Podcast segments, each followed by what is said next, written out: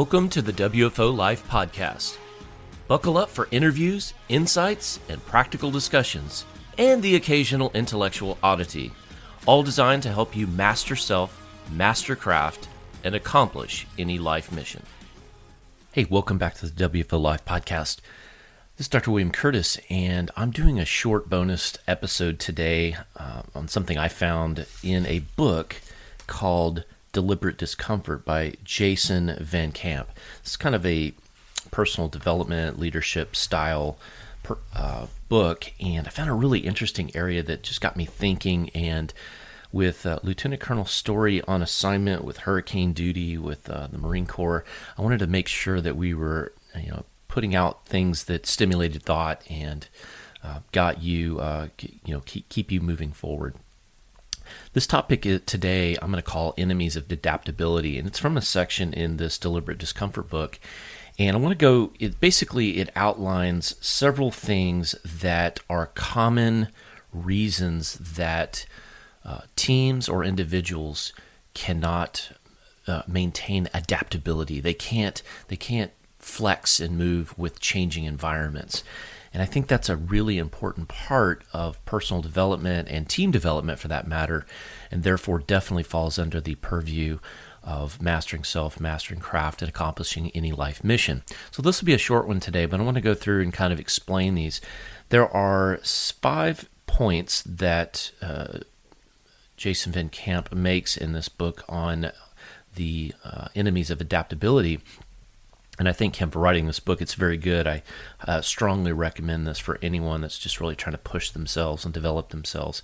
It was a real spur for me whenever I, I first read it, and I do reflect back on it periodically. So, uh, we all want to be adaptable and flexible, right? One of the first things um, is fear. And the author states here fear. Don't create a culture of anxious employees who are afraid to take their initiative or trust their judgment. Adaptability encourages daring, bold moves. Remind yourself that everything will be all right in the end, and if it's not all right, it's not the end. So I like I like that approach, uh, that that concept about fear. Uh, that, um, but it's true, and I and I think there's a lot of in, in the medical field right now. There's a lot of fear that goes on with regards to you know this pandemic that we've been working through and trying to understand it and you see uh, on a lot of levels you see fear uh, changing people's behaviors treating people differently um, you also see organizations reacting to fear you know and uh, and you see a lot of um, you see a lot of conflict over that and it's something that you know fear can change how you behave and sometimes people even um, allow fear to change how they behave, uh, despite you know maybe it falls against their principles, things like that. So I think it's always important to understand fear. That's why we talked about it in a recent episode.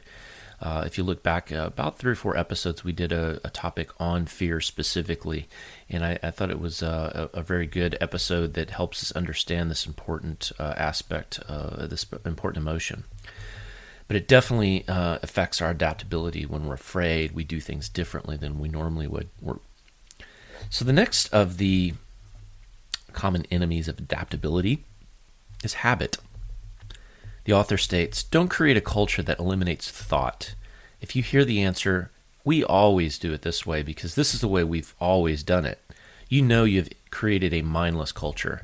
Adaptability encourages questioning the status quo to, to discover a more efficient and cost effective way to do things. You know, more efficient, more effective. Um, I definitely am a big believer in habits, and in I, I, I like to constantly look at the habits that I form on a daily basis, uh, or that I practice on a daily basis, rather. And I think it's super important that we look at how our team behaves. What what are our habits and are they becoming stiff and rigid? Because, uh, man, again, going back to the medical situation in the world, you know, that's my that's my backdrop right now. If you're not adaptable to what's happening, I mean, there's there's so much information, some of it good, some of it bad, but there is so much information right now that if you're not constantly reading and learning, um, and, and if you get stuck in your ways like like the way i'm treating patients for covid right now is different than I treated them in during our first wave of uh, the pandemic.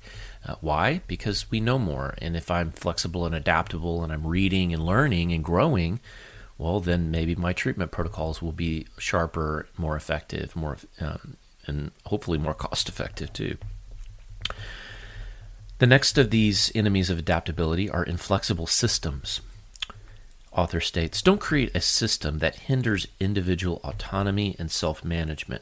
When systems become more specialized, opportunities for improvement become less possible. I think that's also super important. I know Jocko Willink, uh, who's written extensively on leadership, um, talks ex- a lot about the idea of allowing individuals in your team some autonomy.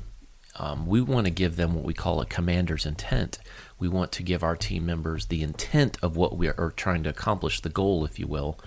But then we have to give people the autonomy and the self management um, freedom to be able to execute that plan because you just don't know. Sometimes when you micromanage things and you create just this rigidity and inflexibility in your organization or your team or your family, things like that, what ends up happening is is the individuals are not able to solve problems. They're, you're you're inhibiting their growth. You're also inhibiting their creativity. So I think it's really important that you know we put ourselves into systems that can move and bend, whether that be our family structure or our business or organizations, because this is how uh, improvement occurs. Which ties us into the next of the enemies of adaptability, which is insufficient experimentation. The author states, "Don't rush to failure. Don't don't just copy what someone else is doing. Experimentation will cost time and resources, but it will also give you the peace of mind that you nailed the pain, nailed the pain and have the best solution." So this is um, is something people don't think about a lot. You know, we're always wanting to try to do the right thing the first time. We, you know, get it right. Don't screw it up. You know, I I think this is another way. This insufficient experimentation is another a way of saying don't be afraid to fail. Failure is just you know you know if you if you try something and fail, that's just one way you've learned not to do something. And I think being afraid to fail and not being willing to try things i.e., insufficient experimentation, as the author stated, I think is a real weakness when we look at people working in changing environments, in new situations, uh, with new tools, with new capabilities, any of these things that we run into where we have new um, novel situations and combinations of things that could go together, or combinations um, of treatment, or combinations uh, of how to apply a tool, or uh, how to apply any number of new variables that you're working on. We've got to keep that mind open, and we have to be careful not to be afraid of failure and afraid to to try things. Uh, there's no there's no dishonor. There's no you know um, there's no real negative into failing as long as you're doing it with the the mindset that you're trying to learn something and you don't kick yourself when you walk away from uh, a quote failure or a, a, a trial that didn't work the way you thought it would. Very important when you're trying to be adaptable. The last of the enemies of adaptability is uniformity. Don't promote conformity at the expense of divergence. A lack of diversity will restrict your ability to ideate and consider all options fairly. There is no growth if there is no conflict. If everyone is thinking the same, then no one is thinking. Wow. I I can know there's no better you know example in my mind right now than than the debates going on about COVID nineteen and the treatment protocols and and uh, what we are doing. Boy, really just across the board. I think that the idea that we all have to be absolutely conformist and um, restricting ideas and thoughts and um, censoring uh, opinions. I think I think this is a crazy time for us, especially in the United States. And I think that we need to be careful. I, I think you know to some extent we're trying to get information right, and I and I do believe there's a you know there's sometimes a regurgitation of information that uh, with the information age and the social media and all these things, there's certainly, I guess, there's a there's a risk of spreading uh, false information. There's a risk of um, you know perpetuating things that that we never really had to worry about in the past because you know, communication was so slow. But I think now there really is, you know, because we're starting to restrict and there's really no. Um, you know there's there's no healthy respect for the ability to to think outside the box and to consider things and and to say look I might not have it all figured out but I, I I'm thinking deeply about this problem in various ways.